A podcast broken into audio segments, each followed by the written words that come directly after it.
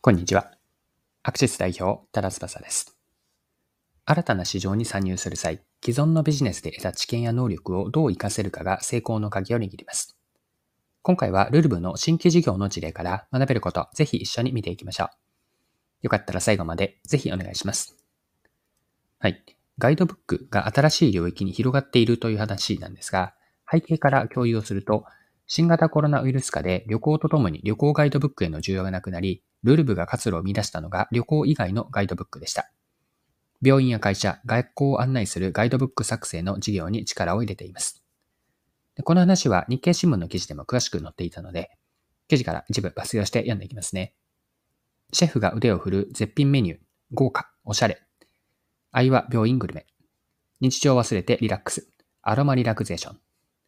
9月に完成したばかりの計32ページのルルブは、高級フレンチやホテルの案内のような写真が並び、子供と楽しめる公園などが紹介されている。おなじみの紙面構成だが、紹介しているのは観光地ではなく、埼玉県川越市にある産婦人科小児科の愛和病院だ。実はこのルルブの正体は非売品の病院案内。スタッフや地域に配るために作られた。給油所などエネルギー事業を手掛ける関所商事が2023年1月に作った計23ページの感謝案内には、計29人の現役社員が登場。1日の紹介のほか、営業所周辺のおすすめの飲食店などを案内している。多くのプロ野球選手を輩出してきた横浜高校もルルブで7月に学校案内を作成。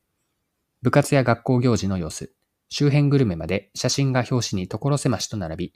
この夏のオープンキャンパスなどで配られた。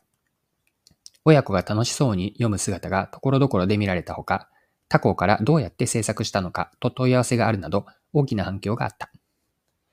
はい。以上が2023年10月7日の日経の記事からの引用でした。それではこのルルブの事例から学べること、後半のパートに入っていくんですが、後半では学べることを掘り下げていきましょう。既存事業から横展開をして新たな領域で成功させるためには、今までの事業で培ってきたケイパビリティ、能力ですね。ケイパビリティを理解し、新しい市場に適用されるかがポイントです。で、この観点でルルブの事例には学びがあるんですね。ルルブの旅行以外のガイドブック作成事例は3つありましたよね。病院の愛和学院と関小商事、あと横浜高校と。ルルブが旅行以外のこういったガイドブックを作れるのは、これまでのビジネスで得たノウハウなどの知見を有効活用できているからなんです。で、旅行ガイドブックというのは、読者に訪れたいと思わせる見せ方が求められますよね。言葉のチョイスであったり、商品の、その、商品として観光地の写真の撮り方とか、紙面構成やレイアウトの工夫など、多岐にわたる工夫を必要とします。ルルブの場合は、旅行ガイドブックを長年にわたって作ってきたことから、ルルブは第三者の立場で旅行先の隠れた魅力を発掘する優れたノウハウを持っています。ルルブが得意としているのは、ガイドブックで紹介する対象の知られざる良さを引き出して、読み手にとっての価値に言い換えて、人々が人が思わず行ってみたいという気持ちになるような心のホットボタンを押すことなんです。で、ルルブはこうしたノウハウを観光地以外のガイドブック制作にも応用したんです。独自の視点で対象の病院などの特色であったり、魅力を引き出すことで、読者が関心を持ちやすいようなコンテンツを提供し、読者に新しい価値を提供しているんです。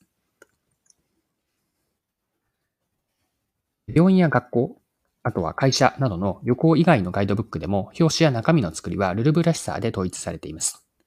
マーケティング視点でこれが意味するのは旅行ガイドブックで得た知名度であったり信用性などのブランド資産というのを新しい分野への転換に有効活用しているということなんですね。ルルブというブランド力によって新しい読者も安心感とか信頼感を持ってガイドブックを手に取ることでしょう。ブランド資産は新しい市場に進出する際の大きな武器となります。はい。そろそろクロージングです。今回はルルブが旅行以外のガイドブック制作にも注力しているという、この事例を取り上げて学べることを見てきました。最後に学びのポイントを振り返ってまとめておきましょう。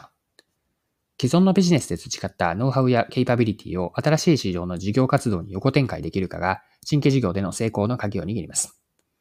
今回の事例、ルルブだったんですが、旅行ガイドブックというのは言葉選びとか写真、レイアウトなど多角的な観点から読者を引きつける工夫が求められます。ルルブは読者が行ってみたいと感じるようなコンテンツを作成する優れたノウハウを持っていて、これを旅行以外の領域に有効活用、応用したわけです。ルルブは旅行ガイドブックで築いたブランドを活かしていると見ることもできて、ブランド力は新しい市場での成功を後押しする武器となるでしょ